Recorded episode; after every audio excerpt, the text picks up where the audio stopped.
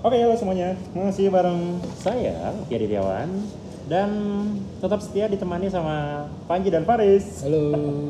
Hai, Kita selalu sambutannya selamat malam.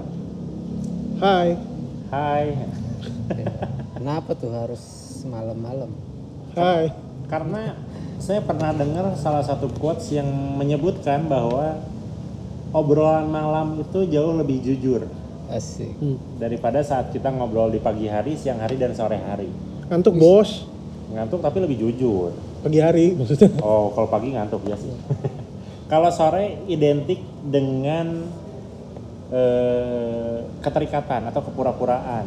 Asik. Ih, Oh ada gitu. apaan? Itu itu teori saya pribadi. Oh. Karena kenapa? Karena saat sore hari itu kita cenderung lebih mellow, lebih Oh. menikmati senja, Asik. mempuitiskan sesuatu, melihat iya. matahari, ngopi, udut, walaupun cuma minta gitu ya. Senja sore hari di. Sulaksana. Ah, Oh, senja iya. sore hari di Sulaksana. Malam-malam itu obrolannya jauh lebih mendalam dan lebih jujur. Karena apa?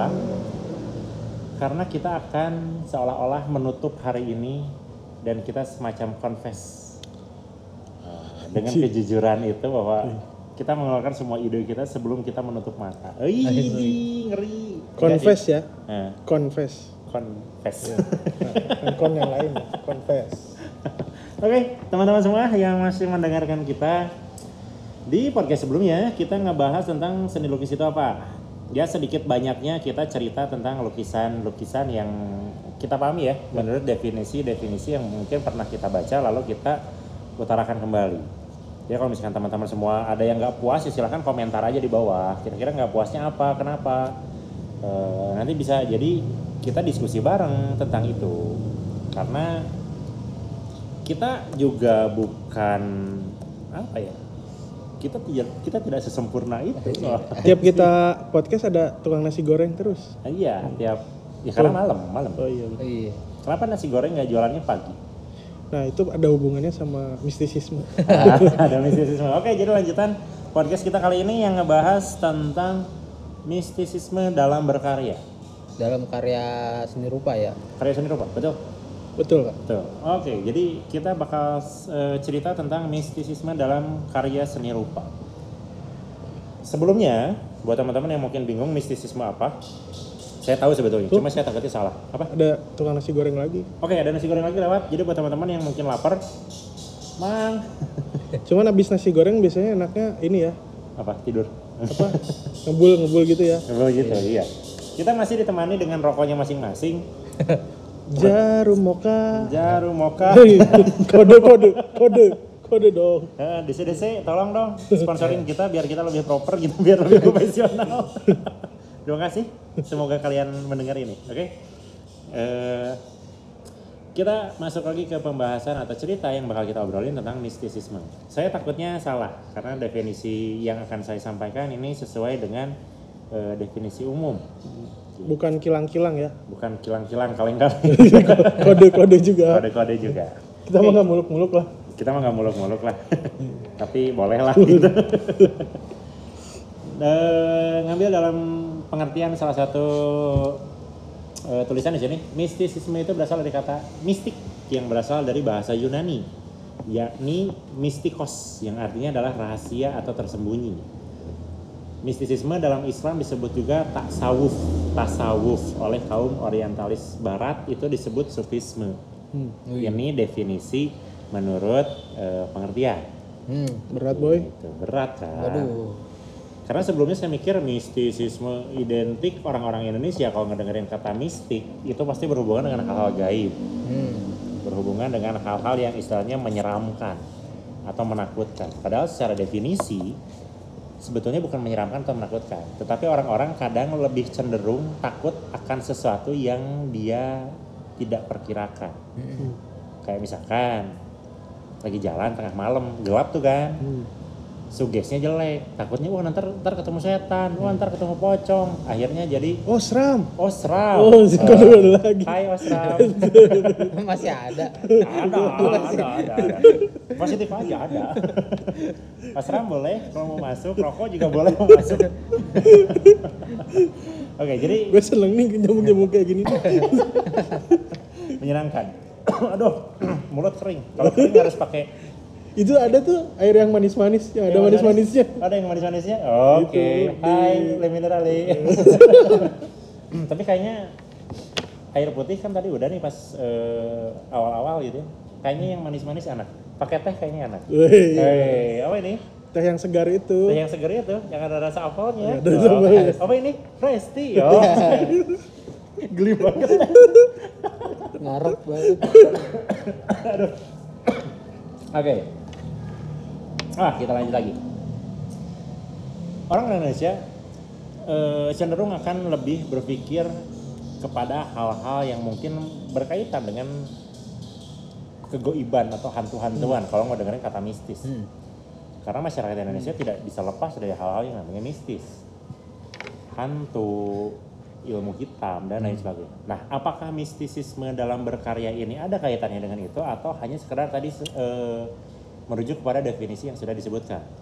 Adanya rahasia, adanya sesuatu yang tersembunyi, dan sebagainya. Kita mulai membahas itu dari sekarang. Oke. Apa kaitannya mistisisme dengan berkarya? Atau misalkan apa hubungannya? Siapa nih, Bang Faris dulu atau Kang Panji dulu? Ayo. Ayo. Gue mah sekarang kerjaannya itu deh yang nyerepet-nyerepet itu tadi. Enak amat. Dari dari dari saya dulu dong. Oh iya. Boleh ya? Coba. Saya bersuara dulu dong. Eh kalau misalkan rujukannya tadi dari rahasia dan sebagainya gitu ya, dari rahasia, dari adanya tirai yang masih tertutup dalam sebuah karya gitu. ya. Jadi intinya adalah mungkin saat saya menjadi seorang perupa gitu ya, atau misalnya saya menciptakan sebuah karya gitu, akan ada makna-makna di balik itu yang mungkin hanya saya sendiri yang mengetahui itu.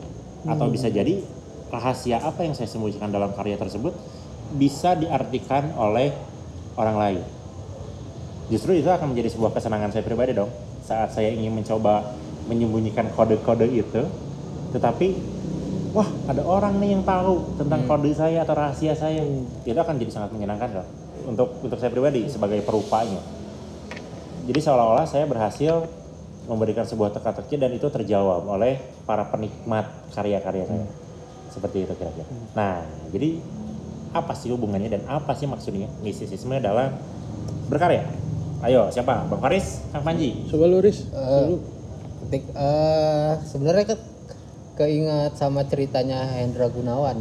Ini sebenarnya Eh, waktu kita lagi bahas misis ini si Bang Faris ini pakai baju yang misis banget nih. eh, Mistis bang, apa bajunya? King Dead Hang, King Dead Hang, King Dead Hanged. hangat hangat. Ya kan Dead Hanged. kayak Basquiat itu kan kayak gede hangat.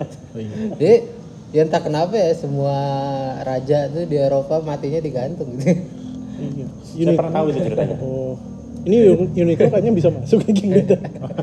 boleh, boleh, Kayaknya boleh. udah ada dah. Saya tahu itu jawabannya. Kenapa raja-raja dulu matinya digantung? Untuk menunjukkan kepada rakyatnya bahwa seorang raja tidak ada kaitannya dengan ketuhanan. Bahwa dia pun seorang manusia yang sama bisa mati seperti rakyatnya. Dia bukanlah dewa, Dia bukanlah dewa. Tri apa tapi dia Tapi dia adalah padi, gigi. apa ya? Intinya sama. Tuh. Itu kayak bahasannya kemarin siapa ya? Saya pas bahas filosofi siapa ya? Nietzsche ya, Nietzsche ya. Ya, Nietzsche kayaknya. Nietzsche ya, benar ya? Nah, yaudah skip dulu Nietzsche nya nanti Nietzsche panjang. Kita bahas dulu Bang Faris. gimana Bang Faris? Eh, sebenarnya kan yang eh tadi eh, pas dengar kata mistisisme di seni rupa gitu dia Oh. keinget ceritanya Hendra Gunawan gitu ketika Hendra Gunawan itu siapa? Cerita Hendra Gunawan itu maestro lah Maestro. maestro Indonesia Hmm. waktu itu dia disuruh diminta bikin patung Jenderal Sudirman Nah, karya-karya Hendra Gunawan itu bisa teman-teman lihat atau nikmati di eh, properti-propertinya dari Ciputra, karena Ciputra, Ciputra. itu kolektor yang Ah, ya, oke. apa khusus gitu ya Hendra Gunawan. Oh, setiap di hotel-hotelnya ya ada ya Ciputra itu adalah grup Eh, Pak Keluarga. Ciputranya almarhum Pak Cipnya. almarhum. Oh, Pak Ciputranya. Eh, udah meninggal belum? eh belum tahu Eh, belum tahu. Ciputranya Oh, itu beliau adalah itu adalah seorang kolektor dari Hendra Gunawan. Gunawan. mayoritas karyanya Hendra Gunawan. spesifik Dia, dia yang menolong jadi patronnya Hendra Gunawan bisa Oh. dibilang seperti itu. Oke, berarti buat teman-teman yang sudah lama berkecimpung di dunia seni rupa atau berkesenian mungkin sudah tidak asing dengarnya. Ya. Eh, Oke, sip. Lanjut lagi. Jadi gimana? ketika tadi kan dia disuruh bikin patung Jenderal Sudirman, sedangkan Hendra Gunawan sendiri belum pernah gitu, Hmm. belum pernah ngelihat sosok si Jenderal Jenderal Sudirman itu. Nah, eh, selain itu kan dia juga mengagumi lah, mengagumi si apa eh, Jenderal Sudir- Sudirman ini pas Beliau mengagumi tetapi belum pernah melihat. Hmm. Oke. Belum pernah bertemu. ya kan belum pernah bertemu. oh, belum bertemu kan ya. Karena masih satu periode kan. nah, Satu periode tapi belum pernah ketemu gitu. Iya, maksudnya kan di era itu Hendra Gunawan sudah, ada, Sudah ada. dihidupkan. Dihidupkan. Karena bagian dari pelukis-pelukis pejuang lah, Ya, seniman-seniman pejuang. Eh, Jenderal Sudirman juga ya masih ada waktu itu. Cuman belum pernah ketemu aja kan belum ada Instagram Belum, belum ada WA gitu ya, belum, belum pernah belum belum ada Facebook, belum ada Tinder, belum ada micet. Next skip. Nanti kita bahas micet di bahasan yang lain. Oke, lanjut lagi. ya pas Halo micet. Udah, udah, lanjut.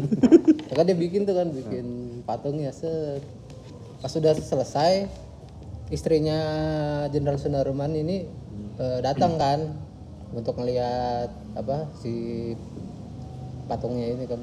Nah, nah si istrinya itu langsung pingsan gitu. Hmm. pas ditanya kenapa pingsan? gitu. Saya seperti melihat bapak gitu. Oh, Oke. seperti melihat si Jenderal Sudirman ngelihat si patung ini gitu.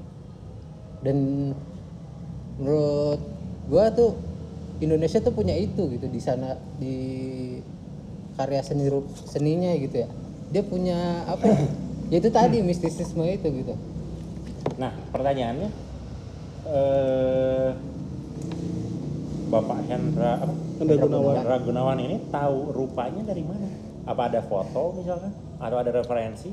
nah itu kan yang Nah itu yang jadi yang jadi misteri kan itu ya? ya, maksudnya kita tuh punya kedalaman sampai situ gitu Oh ya, mungkin satu kasus lagi eh, Basuki Abdullah. ah Basuki Abdullah juga Nah, Basuki Abdullah itu ketika melukis Pangeran Diponegoro. Hmm, ya ya ya. Periodenya jauh dong. Terkenal itu. Basuki Abdullah sama Pangeran Diponegoro itu kan jauh. Betul. Masa hidupnya itu kan jauh. Eh, pada waktu itu juga belum ada pelukis-pelukis yang bisa eh, mendokumentasi bukan bisa ya, yang mendokumentasikan Pangeran Diponegoro kan selain Raden Saleh. Iya. Kalian salah. Karena handphone belum ada. Handphone belum ada, Kamera masih jarang. kamera masih jarang. Samsung belum ada Samsung belum ada. Halo Samsung. Nah di situ eh, ada satu scene di mana Basuki Abdullah itu melakukan sebuah laku, Nah, Laku. laku, laku. Eh, kita belum bilang laku apa ya, tapi sebuah laku gitu, sebuah sebuah aktivitas yang mungkin bisa disebut spiritual menurut kepercayaannya. Di dalam laku itu beliau eh, Basuki Abdullah ini memohon kepada Tuhan Yang Maha Esa supaya diberikan gambaran ya, visual. Bagaimana sebenarnya wujud dari Pangeran Diponegoro.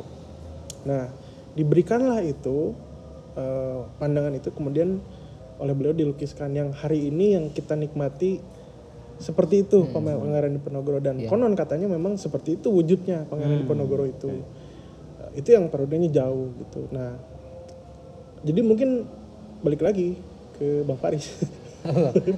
Oh iya, lanjut lagi. Gimana Bang Faris? Lanjutkan lagi. ya itu tadi apa eh, nggak tahu ya Indonesia tuh kayak punya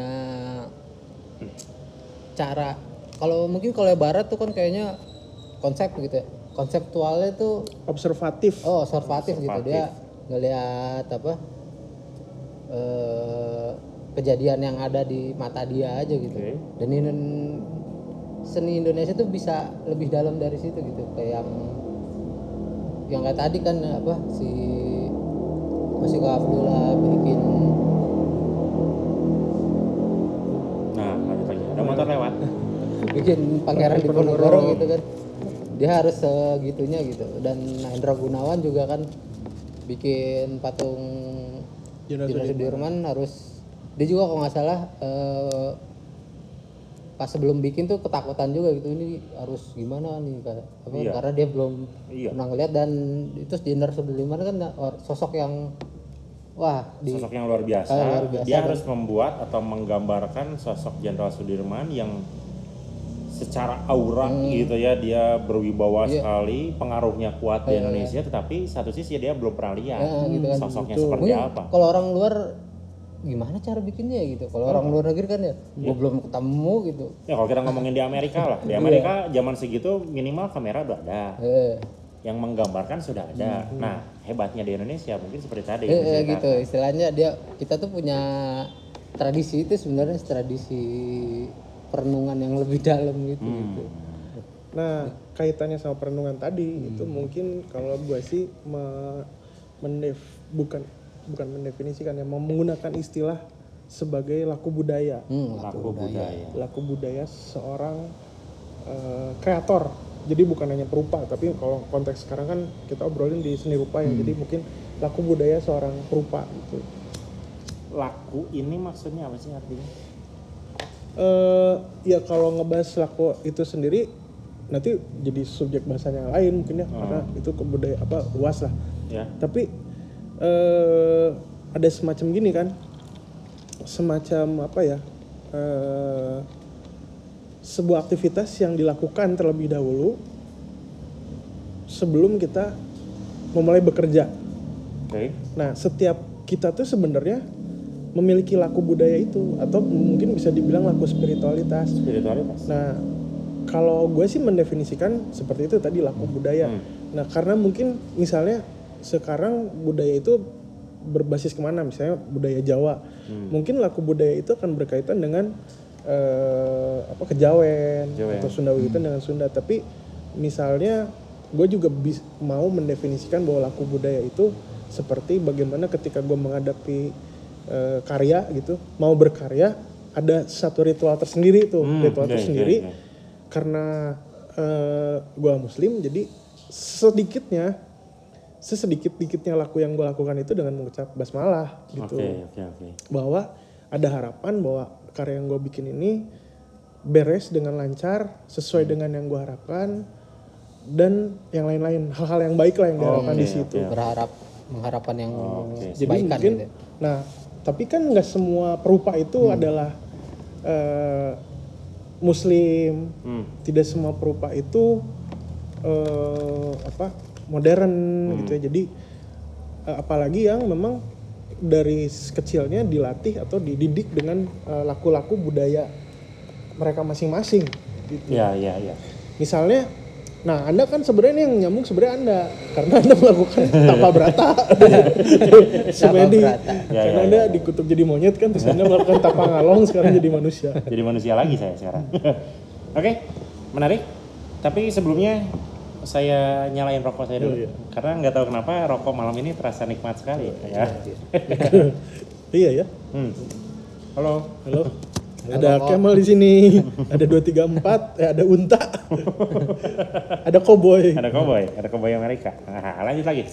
Berarti eh kalau misalkan saya narik lagi dari kembali tadi ya definisi umum secara eh, apa akademis lah. Mistisisme itu sebuah eh, rahasia atau sebuah eh, apa sesuatu yang disembunyikan atau di apa istilahnya Tabir di ditabir ya ada tabirnya gitu ya tabir. diselubungi tabir berarti kalau misalnya kita ngebahas tadi aja dua bahasan yang tadi kayak misalkan tadi siapa Hendra Gunawan. Hendra Gunawan dan, Basuki Abdullah. Basuki Abdullah kita jadi tidak memungkiri bahwa ternyata mungkin masyarakat Indonesia memiliki kelebihan di situ Ya.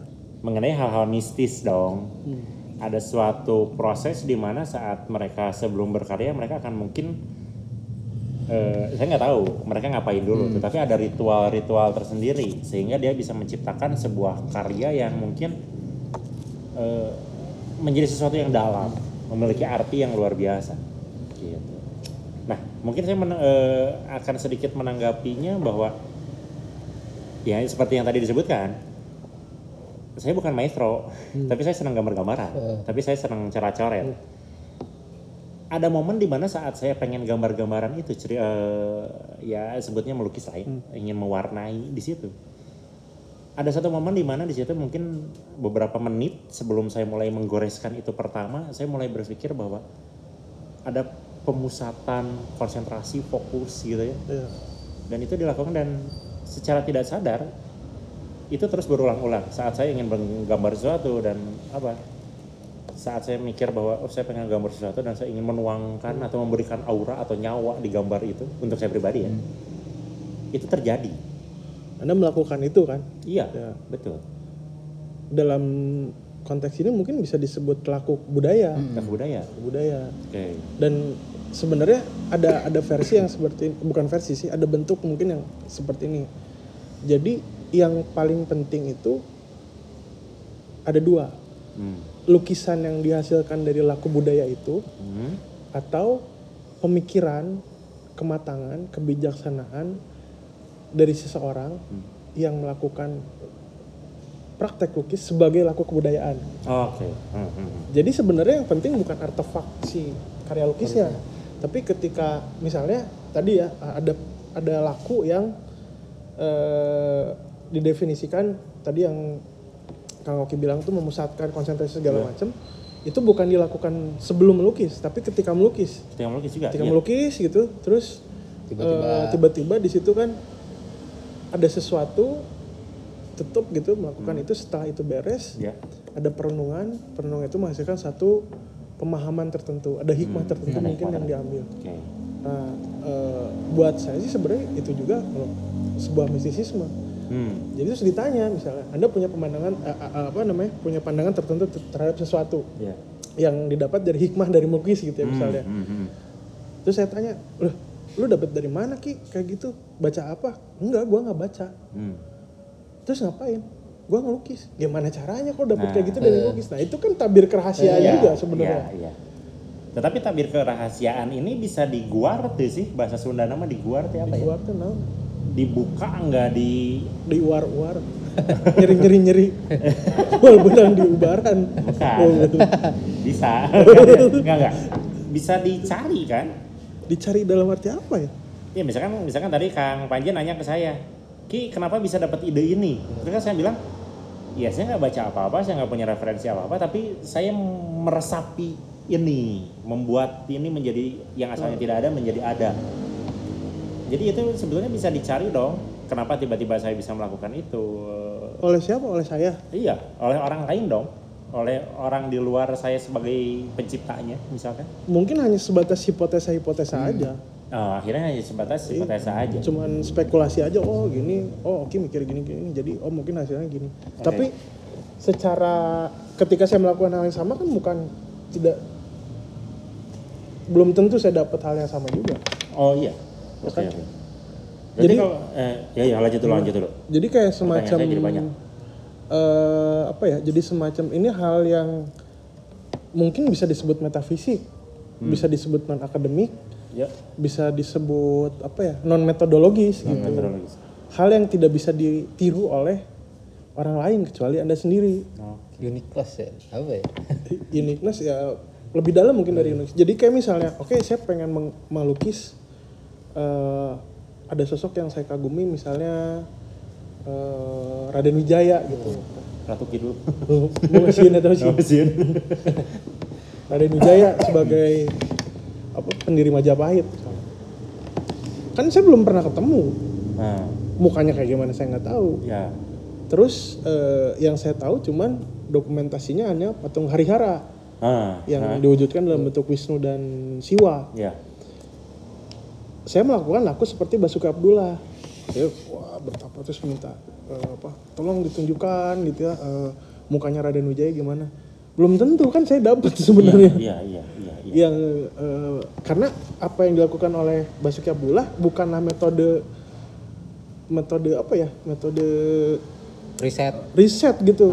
Itu ya yang yang justru yang kita miliki kekhasan yang kita miliki itu di situ ada laku itu sebenarnya laku kebudayaan itu Nah, tapi kan di Indonesia sendiri mungkin bisa dibilang lumrah atau wajar mistisisme dalam berkarya itu. wajar Wajar, Apalagi? tapi sebentar, Oh, iya. belum belum. Tapi kan itu bakal dianggap aneh oleh kaum-kaum akademisi yang selalu berdasarkan riset data, riset data oh iya benar yang harus selalu mengikuti rule. betul Gitu kan? Itu berarti kan akan ada selalu pertentangan di situ. Hmm. Atau sebenarnya yang paling kental lah sebenarnya yang paling kental dan diakui sebagai aset bangsa itu adalah salah satunya adalah wayang ya. wayang golek dalangnya kan kita tahu juga melakukan laku kebudayaan sebelum Oh iya, apa jelas. sebelum mentas gitu ya Iya. nayaga nayaganya Ada ritual. ada ritual tertentu saya mah nggak mau bikin- bilang ritual sih ada ini ya, laku budaya lah Ya. terus kemudian pada waktu saya kecil nonton wayang itu penontonnya juga melakukan laku budaya dengan harus tertib mengikuti cerita wayang itu sampai beres kalau nggak anda ter- akan terkena sesuatu lah gitu ya Iya, iya, iya. jadi bukan hanya si penampil tapi keseluruhan dari eh, event kebudayaan itu tuh Semua aspeknya semua kena. aspek harus melakukan laku kebudayaan itu Dari penampilnya, dari Penontonnya, penikmatnya, iya. penonton, dan semua dan krunya. semuanya lah. krunya harus ikut itu bahkan ada cerita wayang ya kalau nggak salah yang harus dilakuin tuh si apa laku budaya ini kalau enggak si apa si dalangnya itu bakalan kena sial gitu lah dan iya ada jarang banget ada semacam yang kayak gitu Hmm. Nah, dan hal itu kan diakui sebagai aset bangsa, sebagai eh, warisan budaya bangsa. Iya, iya, iya. Kemudian, apakah akademisi, para akademisi bisa menembus itu? Gitu maksudnya, bisa nggak bisa itu nggak? Enggak, itu kan tetap diakui Tetap gitu diakui. sebenarnya. Nah, oke. Nah, berarti berkaitan dengan mistisisme ini berarti kan tidak selalu berkaitan dengan karya visual dong, tidak Iya. dengan lukisan. Karena kalau misalnya kita ngomongin kebudayaan atau kesenian di Indonesia itu banyak banget. Tidak hanya lukisan. Kayak, kayak contohnya yang musik aja yang di musiknya siapa sih yang gamelan tuh yang dikirim ke NASA Eh, eh keluar angkasa sama NASA bukan gamelannya, lagu, eh itu musiknya, Ketawang Puspawarna. ketawang pusawarna itu kan direspon tuh sama apa Apa alien? Iya, bener, iya, bener, bener. Jadi waktu itu kalau nggak salah kan, ada eh, ada riset eh, NASA tuh ngirimin berbagai macam alat eh, apa musik gitu ya Hmm. dengan gelombang-gelombang tertentu. Salah satu mu- atau mungkin satu-satu yang direspon itu adalah ketawang puspawarna Hmm. di situ. Jadi ada respon ya. Cuman kan itu nggak dipublish atau mungkin dipublish tapi kita udah lupa lah berpuluhan tahun yang lalu. Berarti secara tidak langsung kalian percaya alien itu ada. nggak tahu sih Kayaknya sih sama Green Lantern itu bukan sama alien. Nanti kita bakal bahas tentang alien. sama Thanos lah sama Thanos. Saya orang yang sangat percaya bahwa alien itu ada. wah ini seru Nanti seru kita kita bahas ini di podcast yang lain, oke? Di tema bahasan yang lain, bukan masalah seni budaya. Nah, lanjut lagi ke yang tadi. Berarti eh, laku budaya ini berlaku di masyarakat dong, Iya. di para seniman-seniman di Indonesia. Mau itu dari seni lukis, musik, Hmm. teater, dan lain sebagainya. Berarti begitu kan? Iya. Berarti nggak salah kalau misalkan ada yang melabeli gitu ya orang Indonesia itu kental dengan hal-hal mistis ini, Iya, betul kan? betul. Nah, apakah label mistis ini terbukti dari tontonan favorit kita Iya. kenapa ya sebenarnya tidak tidak bisa dipungkiri Iya. di YouTube kita banyak tentang itu. Nah, mistisisme ini cuma ada di Indonesia atau ada di luar? Kalau misalkan tadi kan definisinya ada, menurut pandangan Islam Hmm. ada yang namanya tasawuf. Iya. Lalu di pandangan Baratnya katanya menjadi sufisme. Ya. Apakah itu ada kaitannya dengan mistisisme yang mungkin kita lakukan di Indonesia?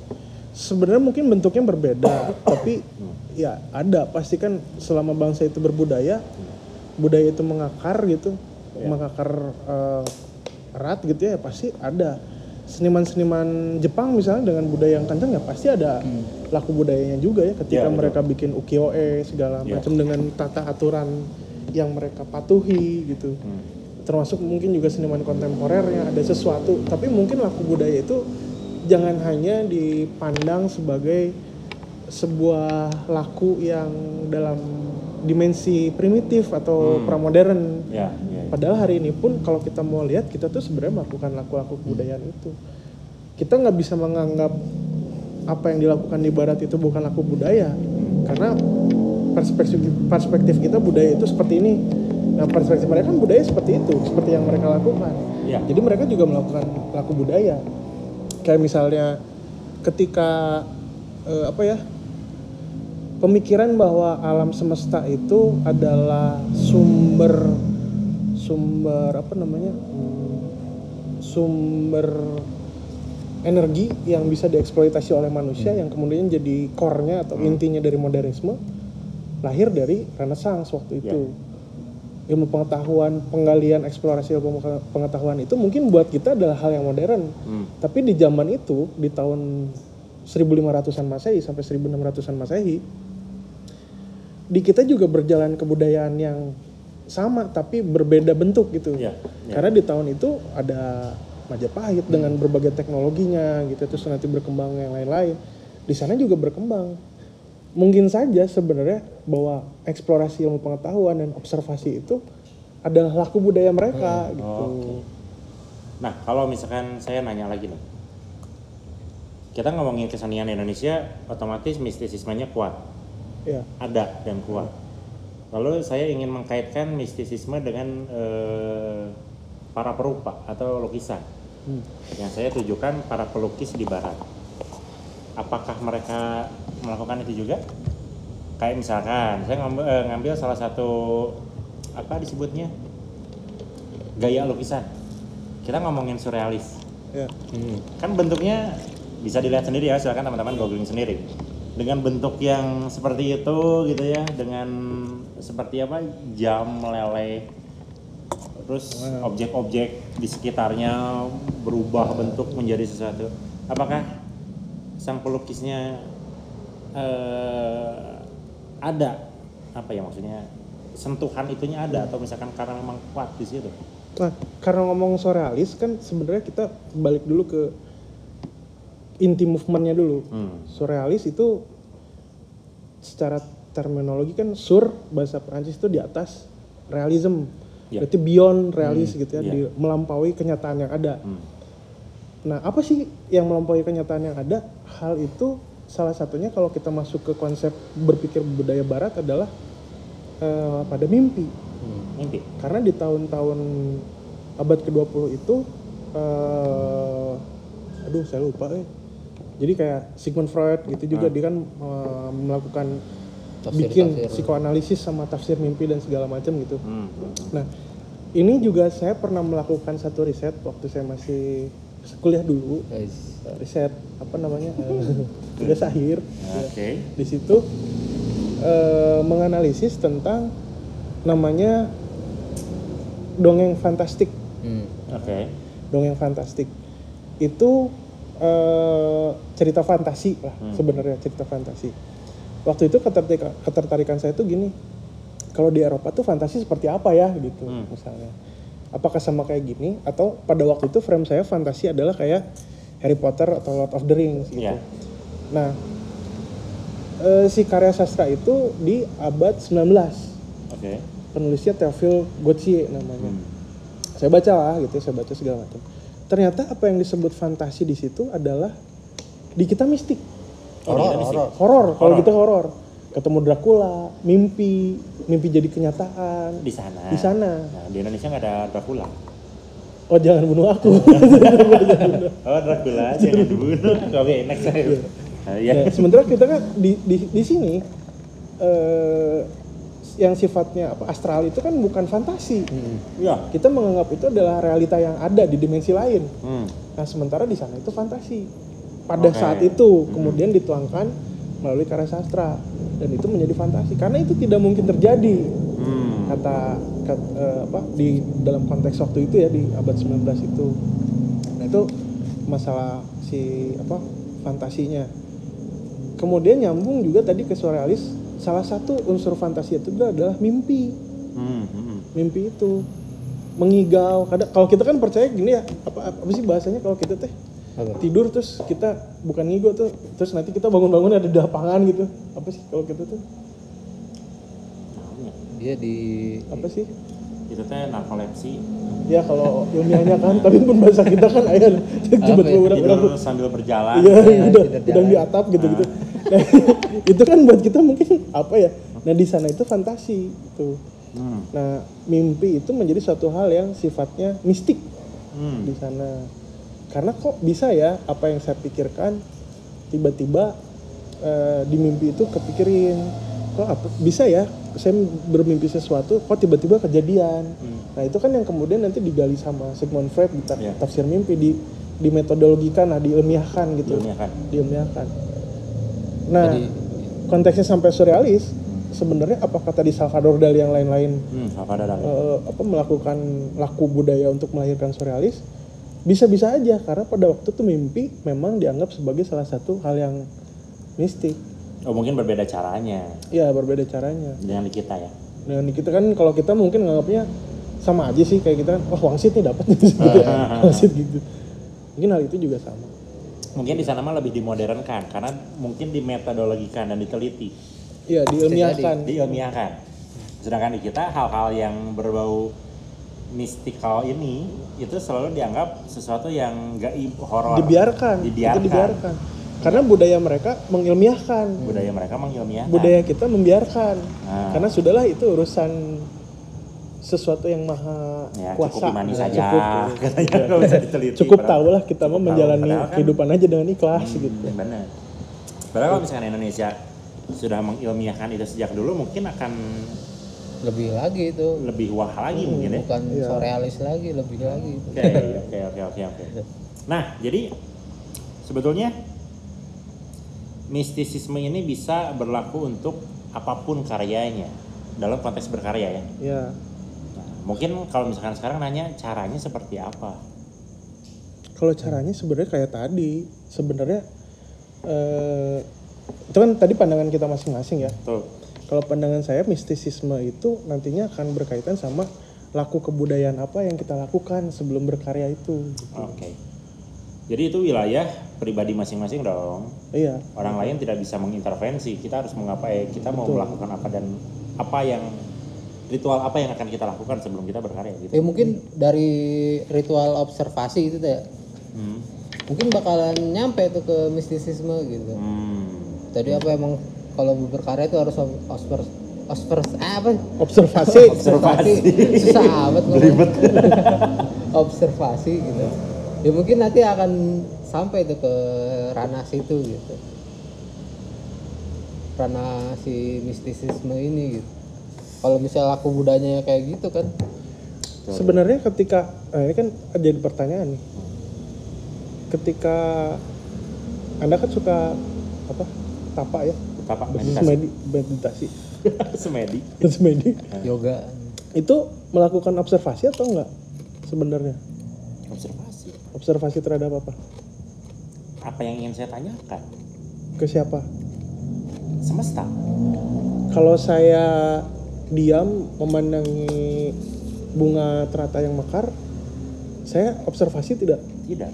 kenapa Eh, observasi. observasi kan Observasi. tapi bentuknya beda saya emang ngeliatin gitu anda merem gitu misalnya. Ya kan? tapi sama-sama observasi Sama-sama observasi. tapi bentuknya beda Bentuknya beda. mungkin yang satu butuh observasinya itu menyepi gitu aduh banyak gangguan ya udahlah saya di ceruk-ceruk pertapaan gitu Nah, seperti tadi saya siang ya, ya seperti anda tadi siang tensi saya tinggi, pusing. Kalau saya menyepi. menyepi gitu ada yang observasi justru di di keramaian Hmm. jadi di keramaian justru dia merasakan sepi Nah, luar biasa itu lagi galau gitu. gitu. clubbing gitu Padahal saya ada di keramaian tapi aku merasa sepi tanpamu. Oh my god. Oke. Ah, benar. Berarti eh, seru juga ini pembahasannya tentang mistisisme ini. Nah itu. ya su- sulit-sulit enggak sih sulit-sulit enggak ya? Hmm, hmm, hmm. sebenarnya. Jadi tergantung apa? Tergantung mungkin ak- akan ada banyak orang yang enggak gue mistis buat gue mistisme ya udah mistis aja horor dan yang lain-lain. Nah. atau sesuatu yang tidak terjawab tuh Ya. X files misalnya.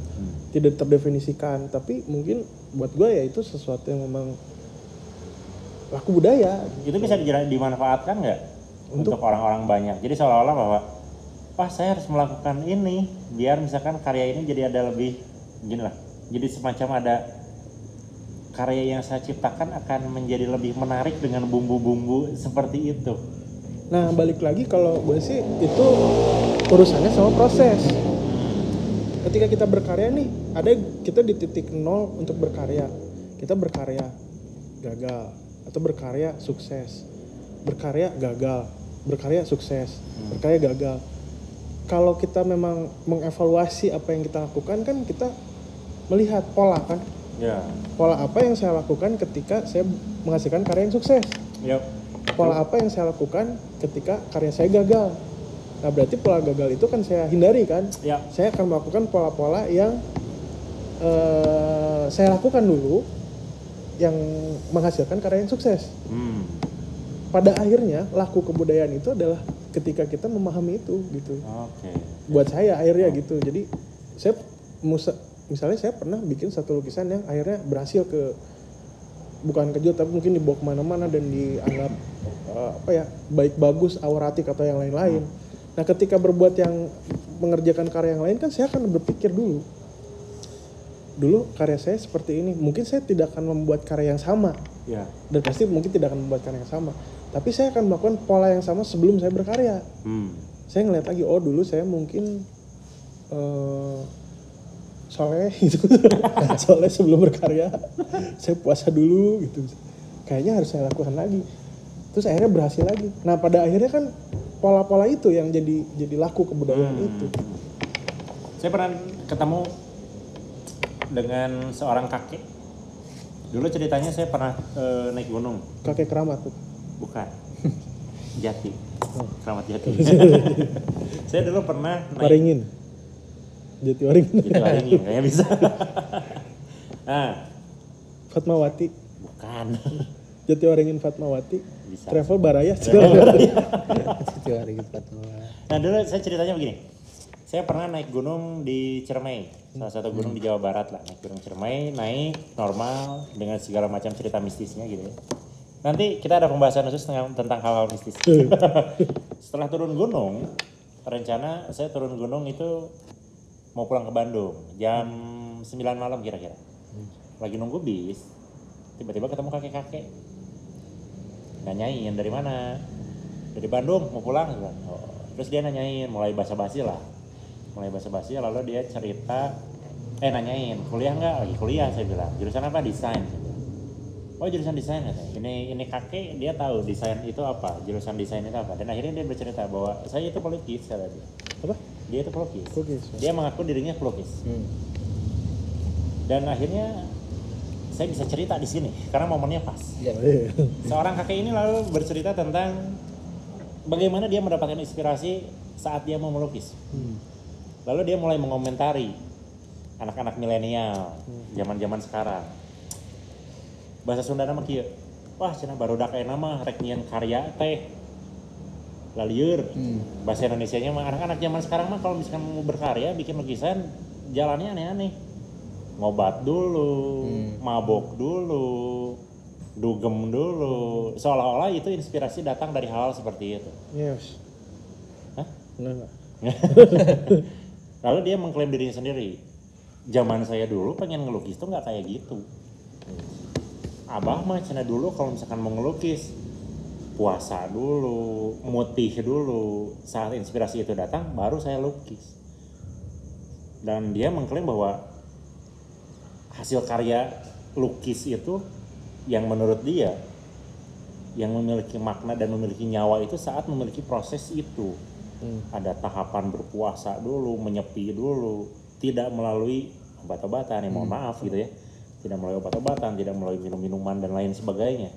Dan dia mengklaim bahwa zaman dulu mah begitu, katanya kalau pengen bikin karya ya itu prosesnya, nggak seperti sekarang instan seperti anak-anak muda, ingin dapat inspirasi ya mabok katanya, lalu dia melukis dan lain sebagainya. Lalu dengan pola saya menjawab ya, oh gitu, karena saat itu saya belum terjun untuk untuk bergambaran. Nah mungkin itu ada kaitan dengan mistisme yang tadi.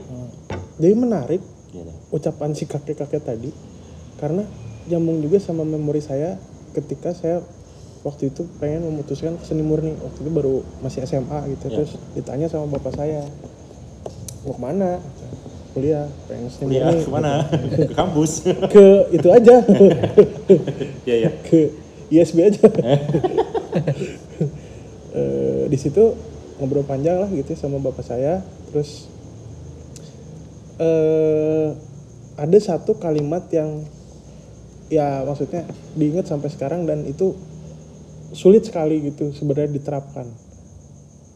Dan itu berhubungan sama yang tadi. Jadi kalau misalnya tadi teman-teman dengar ada yang berpuasa dulu muti dulu itu mungkin buat jangan dulu dianggap oh berarti kita nggak ini ya nggak apa sih namanya? Nggak nggak apa namanya tuh?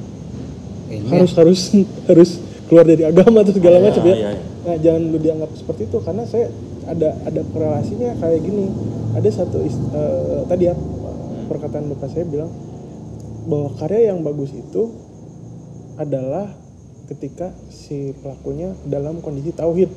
Nah, Nah itu ya saya nggak soleh-soleh banget sih gitu Nah. ya maksudnya cuman itu berat banget kayaknya Ya. gitu. Tapi kalau misalnya dilihat dari dari kan kita nggak tahu sebenarnya gitu. Sebenarnya si kakek-kakek itu atau siapa pun perupa-perupa yang Ya. Dulu itu melakukan puasa tuh siapa tahu sebenarnya mereka melakukan puasa Senin Kamis Ya. atau puasa Daud kan kita nggak tahu. Hmm. Tapi bahasanya mungkin puasa dulu gitu ya. hmm, Anggapannya jangan dulu ke mana-mana, tapi bisa aja ke situ kan. ya, ya. Nah, kita juga nggak bisa ngejamin orang yang melakukan itu eh, tauhid atau enggak tapi setidaknya setidaknya sih menurut menurut gua tuh sebenarnya ketika kita melakukan laku itu ada proses kita menuju ketauhidan Oke. mungkin tidak dalam kondisi tauhid mungkin enggak karena yang tahu kan cuman Allah lah sama Eh, seru banget. Nanti Iya, kita bakal bahas Waduh, ngeri banget. menurut kita. ngeri banget ngeri banget tapi itu tadi balik lagi mungkin nggak sampai ke situ atau misalnya eh, kita mau husu mungkin siapa yang bisa nilai kita husu atau tauhid tapi perjalanan itu ke situ gitu kita ada di proses perjalanan menuju ke sana Ya. dan ketika sudah selesai si proses laku itu yang kita lakukan apa pun yang kondisi tubuh atau segala macam mungkin menjadi lebih tenang ataupun Nah, itulah gitu ya mungkin betul, yang betul, betul. di- di- Jadi dikaitannya tidak selalu dengan mistis. Siapa tahu dengan ritual yang tadi, saya nyebutnya Iya, ritual ya, sorry. Dengan dia berpuasa dulu, dengan dia bertapa. Bertapa di sini maksudnya tidak selalu negatif ya, nggak selalu bertapa di tempat mistis untuk mendapatkan kekuatan kuat di bacok dan lain Hmm. sebagainya. Tetapi intinya memurnikan diri atau ya, mengosongkan pikiran agar mungkin ide yang dia keluarkan lebih objek, eh, bukan objektif, lebih auratik gitu atau auratik lebih Iya, fokus, lebih fokus, lebih konsentrasi. fokus. konsentrasinya lebih fokus. Kita kita kaitkannya dengan hal-hal seperti itu aja, dengan dengan secara positif lah. Oke, bang Faris gimana ada lagi? udah lah udah udah lah udah abut tuh mah kacau ini kan gue ini Oke, berarti kira-kira seperti itu pembahasan yang eh, sudah kita obrolin tentang mistisisme dalam berkarya. Intinya semua orang bisa eh, terjun ke situ, bisa melakukan itu Hmm. tanpa harus dibatasi dulu. Gitu. Anda mau meniru konsep siapa atau Anda ingin meniru caranya siapa? Atau misalkan Anda ingin membuat cara sendiri, pola sendiri ya silakan. atau sesuai dengan kebudayaan anda sesuai Iya, dengan nah. agama anda sesuai dengan kepercayaan Anda Kepercayaan lakukan. Intinya adalah eh, goalsnya adalah saat kalian berkarya original. iya. yang penting berkarya Yang penting berkaryanya itu. Jadi seperti biasa nanti kita bakal bikin acara Indonesia melukis. nanti kita berkarya bersama, oke? Dukung kami ya. eh Oh, satu lagi berarti ketika ngomongin mistisisme kan dan yang tadi Hmm? masalah laku-laku tadi itu kan berkaitan dengan spiritualitas betul, Ya. betul, betul. di eh, obrolan selanjutnya Di obrolan selanjutnya. kita akan berbicara tentang spiritualitas Spiritualitas. dalam seni Oke, nanti di podcast berikutnya kita bakal nyeritain atau diskusi tentang spiritualitas dalam berkarya. berkarya dalam seni berkesan Seru kalau ngomongin spiritualitas seru. Karena ritual tanpa spiritual itu seperti kosong. Wah. kosong adalah isi, isi, isi adalah kosong. Om. isi adalah tipat kai adalah begitulah siksaan cinta. ribuan cinta ribuan pedang cinta Ya, Benang cinta. Ya, begitulah. Eh, semoga menjadi sesuatu yang inspiratif, bisa didengerin. Kalaupun tidak, ya ini obrolan kita. Semoga nanti teman-teman bisa sharing juga. Kalau misalkan mau, silahkan komentar atau misalkan kirim email ke email kita ya. ke mana Faris mau Faris noken workshop at gmail.com nah, Nah, nanti ditulis di deskripsi ada nokenworkshop at gmail.com Teman-teman yang mau cerita atau misalkan mau sharing, boleh. Kalau misalkan ada kendala dengan jarak dan waktu nanti teman-teman bisa cerita aja. Nanti biar kita juga bisa bacain cerita kalian Oke. di channel kita di channel podcast kita dan nanti kita bisa diskusi. Ini bukan berarti kita master atau ahli dalam bidang-bidang ini enggak tapi kita hanya ingin berbagi aja. Berbagi dengan kalian dan tentunya kalian juga bisa berbagi dengan kita dan teman-teman yang lain yang ngedengerin oke jadi sampai Oh, nanti kalau misalnya emang satu daerah bisa juga kita ketemu ya. Oh iya, Oke, kita ngobrol bareng. yang mungkin masih ada di wilayah kita, kita lokasi di Bandung. Mau gabung ngobrol, ayo. Kita sangat terbuka sekali. Kita undang teman-teman semua di sini untuk ngobrol bareng. Minimal ada air lah, air putih sama teh manis. Air putih yang ada manis-manisnya itu. Air putih yang ada manis-manisnya. Kita ngerokok bareng di sini, ngobrol bareng, diskusi bareng. Semoga bisa jadi berkah buat semua. Amin, semoga. Jadi ya itu aja. Sampai ketemu di podcast berikutnya. Kita bakal bahas tentang spiritual spiritualitas dalam berkarya. Jangan lupa di like, comment, share, subscribe kalau bermanfaat. Kalau tidak pun tetap di share aja biar kita makin terkenal. biar ada sponsor yang endorse kita. Makasih banyak. Sampai ketemu lagi. Assalamualaikum warahmatullahi wabarakatuh. Selamat malam.